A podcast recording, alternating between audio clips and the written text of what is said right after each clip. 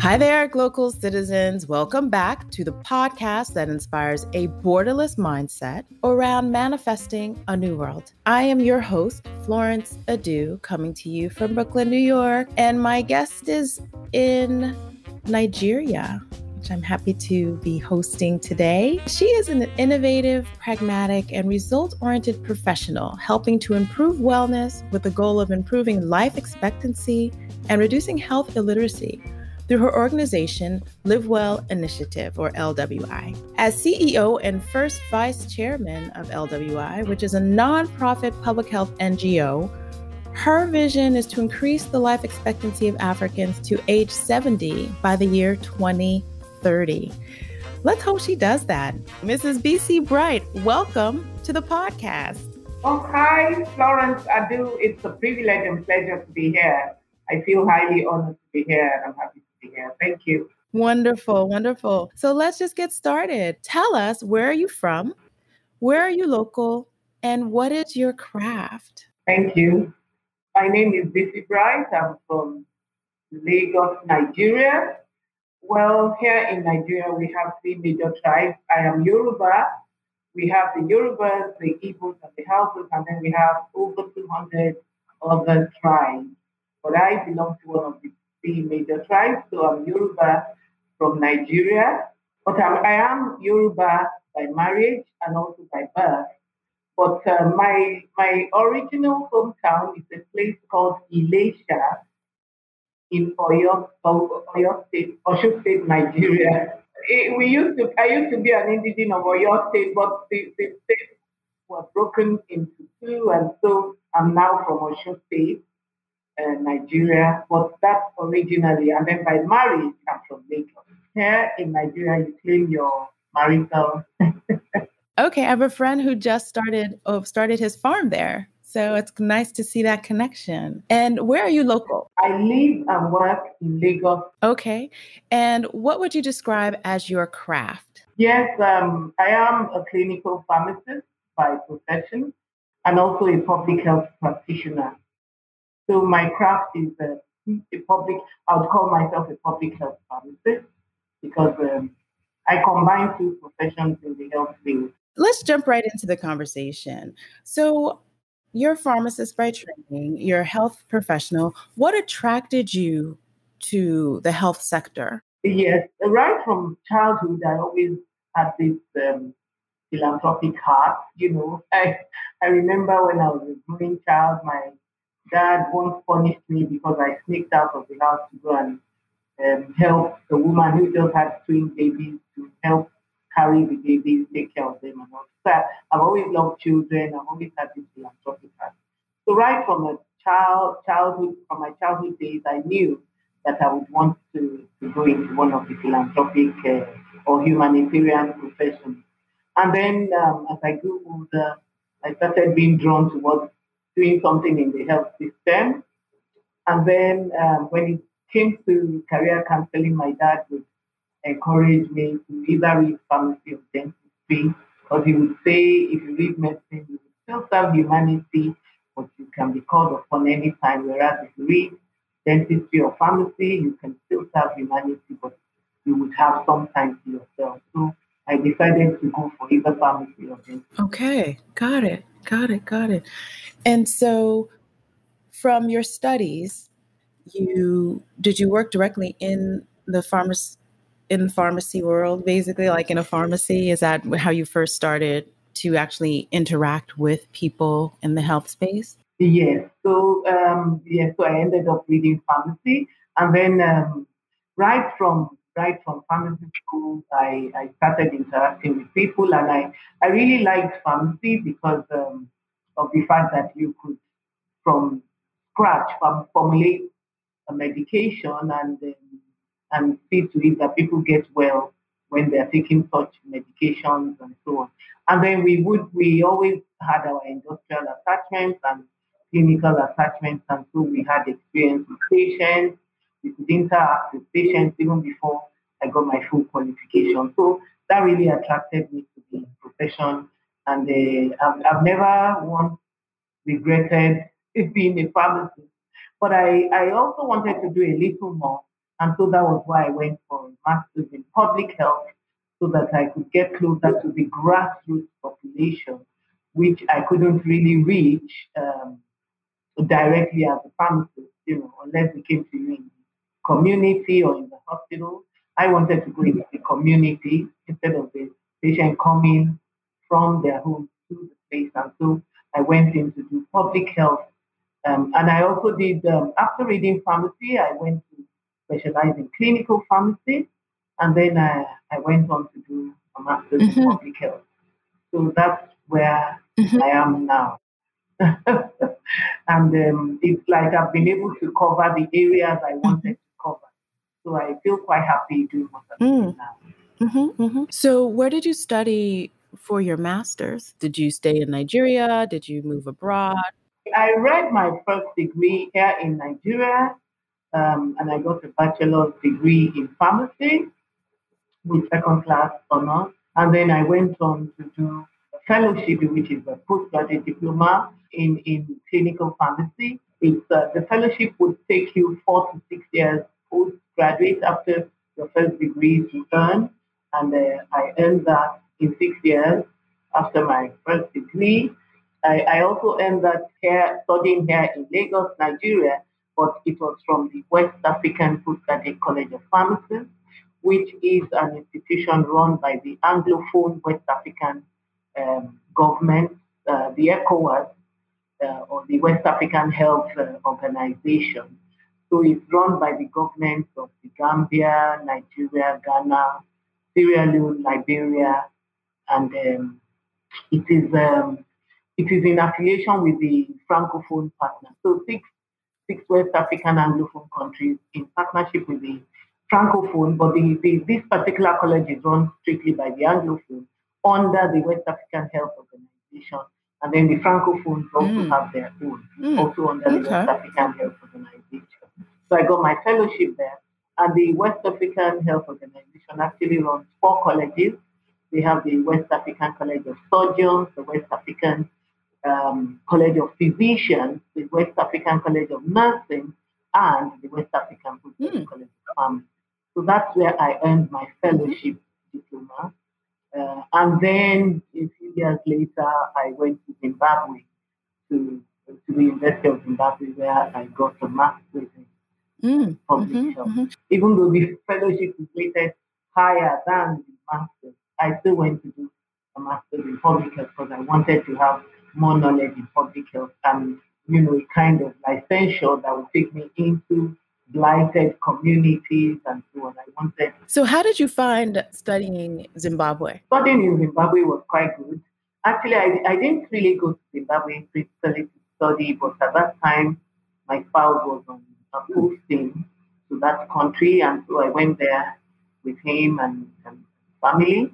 And um, it, it, although it was happenstance, I found it quite good. And I, I also did a, the management course, you know, I just wanted to study what I could. And um, the, the, the MPH program in Zimbabwe was quite lengthy.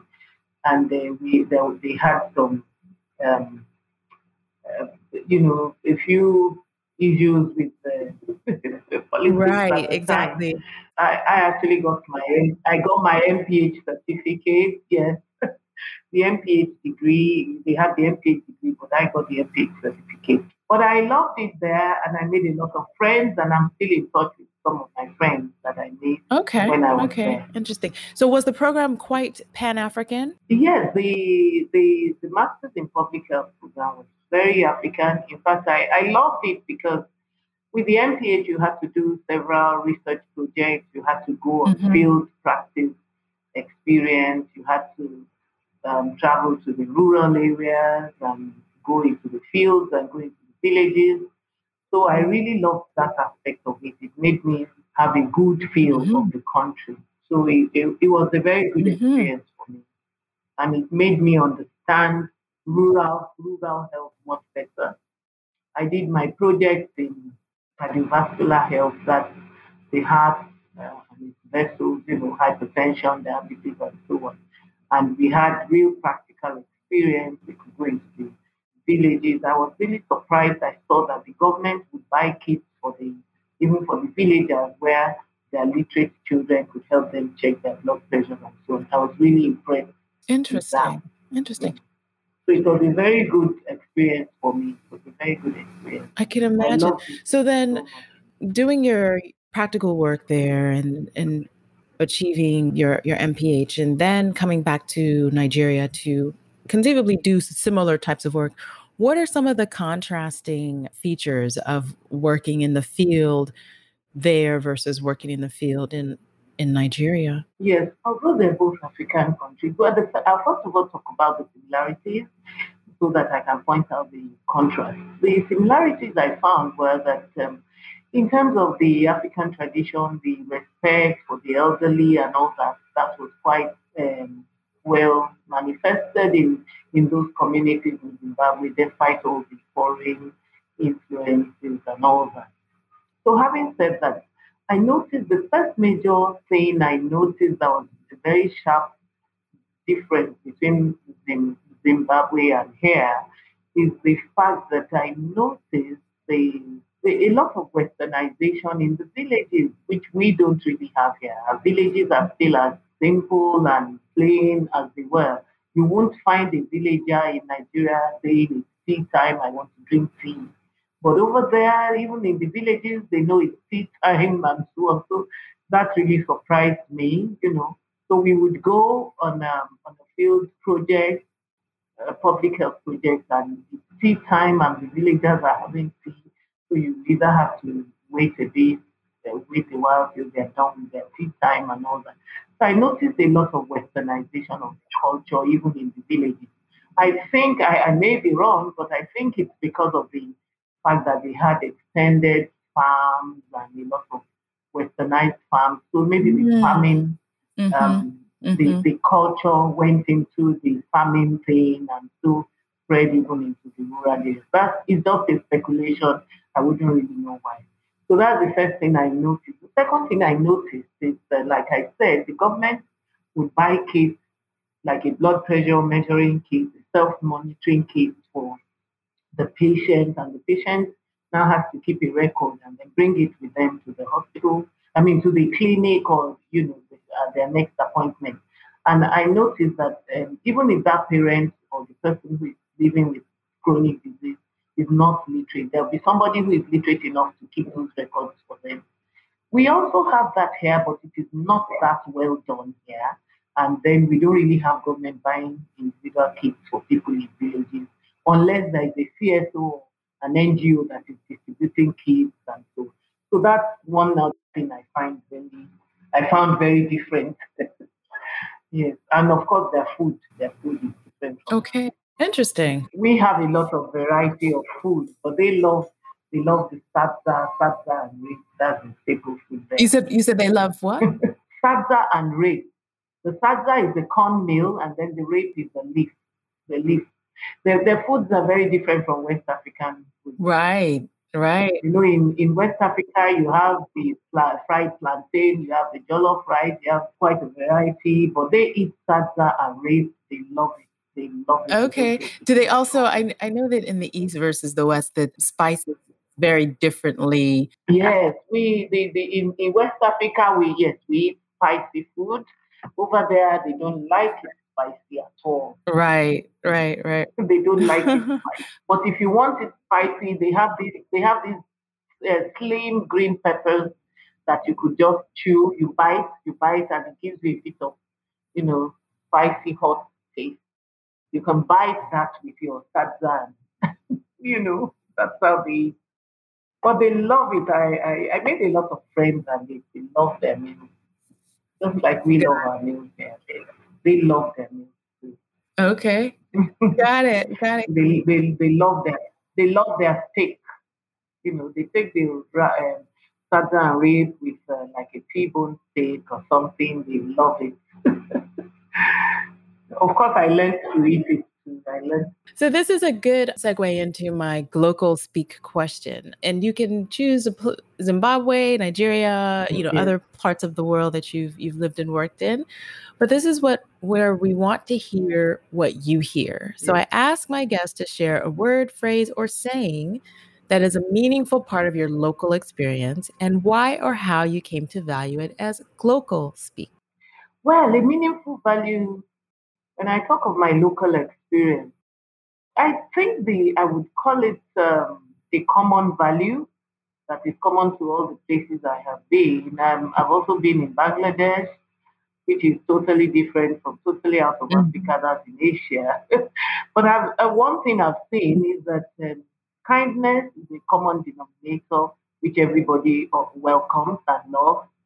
And I've seen that if you're kind and empathetic to people, it matters not whether you're tall, short, fat, slim, black, white, whatever. Mm. Kindness mm-hmm. is a common denominator that links people together and really brings people together in a way that you can never ever really uh, fathom. And I, I learned that more from um, when we were in Bangladesh, which is uh, former East Pakistan, or years ago. When we were in Bangladesh, I noticed that our cook then, his name was Purowa, Purowa was such a nice man, elderly but very nice. And if you ask Purowa to make you, to boil you an egg or to make steak or anything at all, he'll ask you, do you want it the Italian way or the British or the American?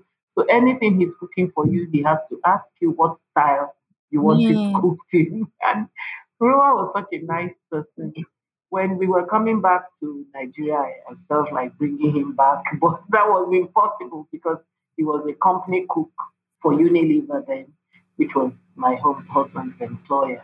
And um, even in Zimbabwe too, you know, I remember when we got there for the first time, I didn't have any friend, I didn't know anyone, and I just didn't know what it would be like. But the word kindness again, you know, I just found that um, people were nice and kind and we took to one another, and I still have my friends with him up till now. We still call each other, we WhatsApp each other, and so on. So I, I think um, kindness is just one common denominator. Everywhere, everywhere in the world, even here, you find kind people. Find people, kind people around you who are kind to you. You want to remain their friends, irrespective of tribe or race or culture. So I think kindness is the key word. And then one thing I learned from mm-hmm. my own dad, my father, he passed on 10 years ago, but one thing I learned from him is he, he always told me, don't ever quarrel with anyone over money or worldly goods, you know, fighting over property, money. So that's another lesson of life that I've learned. So kindness, and then not um, taking things with mm. levity, not putting too much value on. Mm-hmm. Keep it light and kind. nice. Yeah. Yeah. Okay, so Busi, you you traveled, you were in the field, you've gone to Asia, around Africa, and then you're back in Nigeria and looking for solutions. So how did you come up with or or gravitate towards the Live Well initiative? What is the genesis of Live Well? Yes, the genesis of Live Well is a very interesting one. You know, we a friend of mine called me that she lost her sister-in-law who was 44 years old at the time, a young engineer who had a heart attack, and uh, she wasn't even aware that uh, she suffered heart disease, um, and uh, she she just had a heart attack. Of course, she was hypertensive, but you know when you talk of heart disease, people are looking at hypertension plus some other complications and so on. So this lady was not aware and she had a heart attack, and the family was threatening to sue uh, the, the, clinic and the physician and all that. So I just thought of it that that might have been an avoidable death. And I had come across previous cases of avoidable death. So I said, well, maybe one or two low dose aspirin tablets may have saved that life, you know. And that what a waste. An engineer, you know. And when you have women who are engineers, they're not as many as the men. So, you know, that was a very big loss. And mm. I felt very bad about it. So I started thinking inwardly that what can one do about avoidable deaths? And um, and because I already had this public health orientation, plus my clinical pharmacy orientation, which is all about therapeutics and getting cure for the best, the best cure for the patient, and then the public health, improving the health of the public. So with all the orientation, I just decided that it just might be right for me to start off an initiative that will promote wellness jersey and help to avoid, you know, avert avoidable death. And that's how I thought it out. And um, I had gone for a conference in Washington, D.C., where I met the man who was taking away poverty from the poor people in Bangladesh, um, Professor Yunus. And um, I, I, met him at the World Health Congress in US, in Washington, D.C. And um, we had started talking because he introduced me to the African rep who happened to be in Ghana then and we were communicating, and they wanted me to help them start off an office in Nigeria. So my son just said, "Why not just start your own? You're talking of this lady who mm. died, and uh, you want to help to reduce or avert avoidable deaths. Why not start off your own?" And and while discussing with Professor Yunus and his team, I had thought of something that was poverty related because these programs were poverty related. And I had thought of, I designed something called the Illness Poverty Alleviation Program. So we were still discussing, and then my mom said, Oh, you designed the Illness Poverty Alleviation Program, you know, call it IPAP, you know. You designed it and you want to start it off with them. It's your it's your intellectual idea. Why don't you start your own thing? Why do you have to take it to someone else. And and so that's how we thought it off and said, okay, let's start an initiative. Let's give it a name that people would understand. And uh, and I said Bon Santé, and my son said, no, Bon Santé, that's French. People may call it different names. They may say Bon Santé. They may just change the name and it loses the meaning. Choose, choose a simple word that everybody would understand. And that's how we arrived at Live Well. The, the, the word came from mm. him actually. So, and I had the word initiative in mind, and that's how we okay, okay, live well wow. initiative. So the, with the name came uh-huh. the ready-made program. Yes, with the name came the ready-made program, illness poverty alleviation program, and then we had the executive health um, enlightenment too, because the lady who passed was an executive. I mean, a female engineer. So so we had those programs even mm, mm-hmm, mm-hmm, mm-hmm. So that's how the idea was born. So then you have this idea and you have an initiative that starts it, but how does that then become a business? How did you go about structuring your board, structuring your your funding? yes. Okay, thank you. Actually, um, it, as the idea was born, I started jotting things. I remember that night I jotted a lot of things. And then um, I lost the piece of paper and I just couldn't put things together again for a week plus until I found the piece of paper. Mm-hmm. Luckily, I found it. So immediately I found it, I transcribed everything into my computer. And then, um, so the ideas were already formed. Um, they just came. I, I believe it's also uh, with, uh, with um, some divine inspiration because I couldn't really think it up again when I didn't find the paper. But once I found the paper, it all came back. And then I started to build up the, how did we build up the board? I just thought of, um, I had one or two mentors. We, there was this Swiss uh, lady who had worked in about 30 years. She has been like a mentor to me. So I called her, gave her a call and invited her to join the board. And she immediately accepted. And then um, I called up one or two other people who accepted to join the board. But there was one other person I called um, an, an, American physician who had also been like a mentor to me. And he said, DC, give me six months to think it up. So, um, so he didn't accept immediately, but the others accepted. Um, I had a Ghanaian uh, colleague. I called him up. He accepted. And so we formed the board with my friend, one um, from Zimbabwe. You know, I told you I did my master's mm-hmm. in Zimbabwe. But my friend in Zimbabwe that I called up was my friend in the management. I did an executive management development program, which was like a, they would tell you it's like an MBA, but it's an MBA for people who are. They wouldn't take you into that program unless you are at the senior managerial level and it was a part-time program. So I ran that program too while I was in Zimbabwe. My friend in that class, she was general manager in a publishing and in a multinational publishing firm, mm. Heinemann. And um, she joined as a board member. She accepted. So I had a Zimbabwean, a Ghanaian, um, and a Swiss citizen on our board, and the others were Nigerian. So seven of us, we started off the. That's how we started, and we did a proper registration.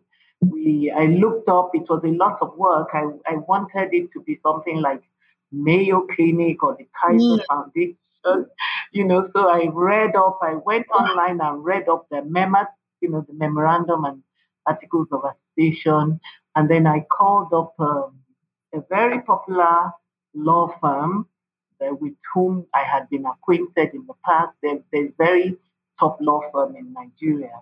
And to my greatest surprise and joy, they accepted to um, draw up our memorandum and articles of association for us. I knew I couldn't afford to pay their fees because mm-hmm. they're very expensive. You know, they work with all the embassies and everybody, you know, but we were lucky they accepted to uh, be our company secretary and uh, legal advisor, and they also accepted to give us pro bono services. And now that we are, this is now 14 years down the line, they are still uh, company secretary and legal advisor, and they still give us the pro bono services. So when people see the law firm on our profile, they know that we are definitely credible for them to be our lawyers. So that's how we could draw up everything, we were able to put everything in place took a bit of time. We had to draw up a start off, start off um, funding, um, budget, and all that. And of course, start off everything had to come. I think 100% of the start off funding came from my purse because the Swiss lady had advised me that we, we should shun donor funds if we wanted to grow. So we did not start off looking for donor funding at all. Um, I had to get money from savings, and uh, it was small, but we were able to start off with that. and we also started off with the policy of not looking for donor funding. And um, we, we decided that we would not look for donor funds until we were 10 years old. And uh, I think we were able to achieve that. So we crossed the five year mark, by which time most organizations would be dead cross that. Each year we had the policy of adding on a new program each year. So we did that for the first five years. And then the next five year tranche, we consolidated and said we wouldn't launch new programs, but we couldn't avoid it. We still ended up launching one or 2 mm-hmm. new programs because our programs kept growing. Our programs kept growing and we just kept having uh, more and more partners. We work across the corporate sector, um, we work with top partners, we work with uh, uh, multinationals, and uh, and we work with communities. Mm. And so, so you said until three years ago you were self-funded. Yes, we were. Self funded. Wow, that's quite impressive. So when when you say self-funded, we got our first. Well, we got our first our first grant in 2016, and we started off in 2007. So that was the okay. 10th year. And it was a small, a very small grant. Mm-hmm. very small. That was mm-hmm. But that basically allowed you to set start to set a track record for other potential donor funds. Yes. But even up till now, we are not really relying on donor funds. We generate our income internally. Mm-hmm. We design programs that will bring in honoraria, like when we run an executive health seminar, we we ask for honoraria that would not really be like they're not really charging fees, mm-hmm. they're not as high as charging commercial fees. Mm-hmm. But we do a lot of barter. So when it's time to purchase products we need, some of them we get them by barter. Like when we go to a community and we want to donate uh, drugs, we want to uh, give patients medicine, we get some of our drugs by donation, so we buy the rest. Mm, okay. So that's the barter I'm talking about. And then when we get drugs donated to us, we also offer barter to the donor. For example, we could offer such a company a free exhibition stand at our health fair and so on. So it's a barter, it's not really free. We're not getting it free. Okay. It, it's still value for money. So we do a lot of barters and create shared value across the spectrum. So we, we get along mm-hmm. a lot by creating shared value. So it's a very partnership based operations model. Yes. Mm-hmm. Yes. Mm-hmm. It is a partnership based operations model. And then we didn't even realize that was what we were doing. We just knew that um, from what our Swiss director advised us then, that we should always offer something for, for whatever we're asking for so that uh, the other person is incentivized to work with us. So we did that, and that helped us a lot. Uh, and we always created innovative things. And every year, at the end of the year, we would have our year-end event. We would reward the most innovative officer, the most punctual, the most um, hardworking, and so we had things like that in place that kind of incentivized the volunteers, so they always wanted to do better. And then we found that um, we were able to create value across the value chain.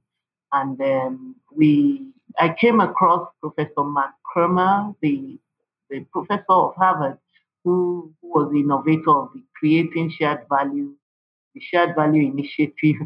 but we had been doing that even before we came across him. So when we came across the Shared Value Initiative and so on. We just saw that, oh, this is what we've been doing. Now mm. there's a mm. name to mm-hmm, it, something mm-hmm, like that. Mm-hmm. Got it. Got it. Makes sense. So. We've we're in the midst of a global mm-hmm. pandemic.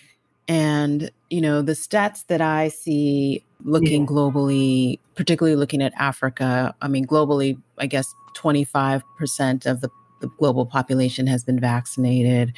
And in Africa, I don't believe it's more than 5% of the population. And so, thinking public health wise, and we know that vaccines um, typically work, especially for childhood diseases that, you know, have been decades and decades long in implementing.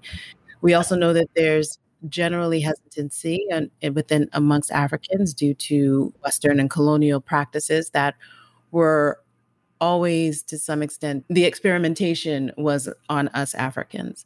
And so looking at your pharmaceutical background as well as your in the field public health background, my question is vaccinations versus treatment, particularly around COVID. So tell us what your perspective is. And then I know that you as an organization have done quite a bit around the pandemic necessarily.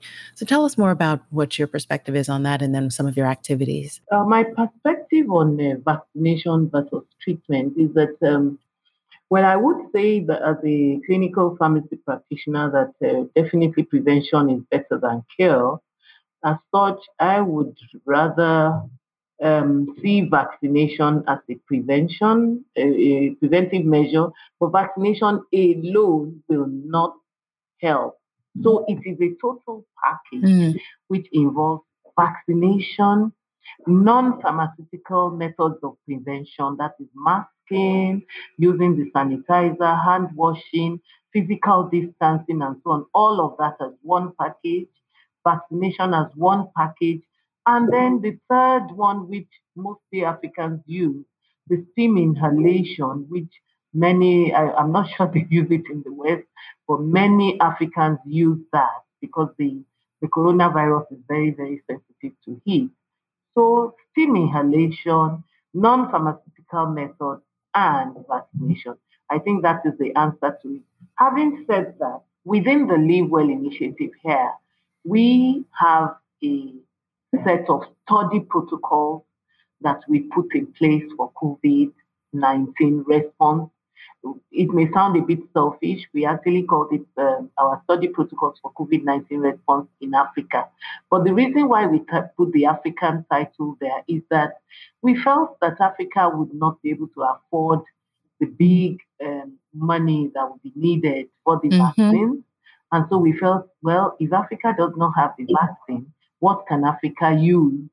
We didn't foresee that the vaccines would be donated that mm-hmm. quickly. Uh, and even now that they've been donated, like you said, less than 5% of Africans have had access to the mm. vaccine. So we, we are still working on the mindset that without vaccines, what do you do? So without vaccines, adhere to the non-pharmaceutical protocol, hand washing, wearing your mask, and using your sanitizer, physical distancing. And then we also believe very much in the steam inhalation. But in addition to that, and with my background in clinical pharmacy, we formed the clinical research team where we believe in repurposing old medicines that have been pro- proven to have action on some of these viruses. In particular, the 4-aminoquinoline, we got um, the uh, Health Systems Research and Ethics Committee approval. We got an approval from Ogun State in Nigeria and also from Oyo State in Nigeria. And so the Oyo State Isolation Center in Nigeria is actually using our study protocol. So you can call it a, well, we may not call it a full clinical trial because it's not approved at the national level, but at the state level, they are running clinical trials by using these protocols. And um, the unique thing is that not one life has been lost since they started uh, using this protocol since March last year when they started. And the, the, our clinical research team is an 18 man team. I emerged as the leader of that team. I'm not a professor, but I emerged as the leader of the team. We have four professors on our team, and the team lead for the Oyo State, who is the professor. He's the field uh, principal field investigator. He's a professor and past uh, the chief medical director in a tertiary health institution, and uh, he, his team actually generates the data. They are the ones at the isolation center directly taking care of the patients. They even had a, a 91 year old patient, but that patient did not pass. Mm-hmm. The patient spent 22 days on admission, which was the longest length of stay we, ha- we have had. We've sent out our articles for pub- uh, manuscripts for publication. We, we published some of the preliminary data. Now we've sent out our very first full script and the scientific open access journal has accepted it for publication. When it is published, we will give it some publicity. I'll let you know. Uh, so, and we just last week, I was so happy because uh, I received some good news that we have another 600 and something data data set from PCR positive tested clients who were also treated at the isolation center and they've all been discharged, they are well. And now that there's a third uh, a, a wave, which is Delta variant, data, fresh data is now being collected for the Delta variant, but it is still this set of protocols that they are using. The protocols contain several medicines for aminoquinolines for repurposing in a staggered step, like a stepped care. You know, you start from step one and escalate it to step four uh, using different four aminoquinolines, depending on what the patient has presented with. So we've recorded great success and we want to publish the work. So that's the work we're doing in the clinical area as far as COVID-19 is concerned. In the non-clinical area, we have gone into communities, we have done food resilience programs. Last year, we marked World Humanitarian Day with a very big, huge food resilience program for people in a poor, blighted area where we run a health post. And um, after the food resilience, to, to sustain the, the, the COVID resilience in that community, we have been uh, giving them free uh, treatment in that health since February this year up to date till today. And um, we are also taking care of pregnant women, the children. We deworm the children regularly. And then we want to, we have been screening pregnant women for viral hepatitis. And we, we have a, a, a protocol in place where when the women go and have their babies with the traditional birth attendants, because it's a very, very low literate community, very poor community, we what we do for our pro-poor response is to make sure that we follow and mon- monitor the women to make sure that once they've had their babies, they take their babies within 24 hours to the uh, government health center nearby to get the birth dose vaccination for hepatitis B. And we also uh, provide them with other vaccines. We work in partnership with government, so the Primary Healthcare Board sends us nurses who work with our own nurses to make sure that the babies are immunized and the pregnant women, we offer antenatal care for them. But we don't take deliveries because we don't have the facility. There's no one sponsoring us. If we had a sponsor, we are willing to expand the services to start taking deliveries. We have two gynae doctors on standby, but there is no facility where they can we can take delivery. We have several nurse midwives. We have, um, you know, in all, we are over 800 volunteers in Live Well Initiative, of which um, up to 100 of us are physicians with different qualifications, and we have specialists among them. We have over 100 pharmacists too, and the nurses are well over 100, maybe about 150 nurses. But the largest number are the public health practitioners. We have over 200. Wow. Thanks for joining us for part one of my conversation with Adebisi Bright. Please be sure to come back next week for another episode where Bisi talks more about their work in communities and health policy across Africa. As always, you can catch us with a new episode each and every Tuesday at www.glocalcitizenspod.com or wherever you get your podcasts. Do us a favor, share, subscribe, leave us a rating, and we will be happy to return the favor with continued wonderful content.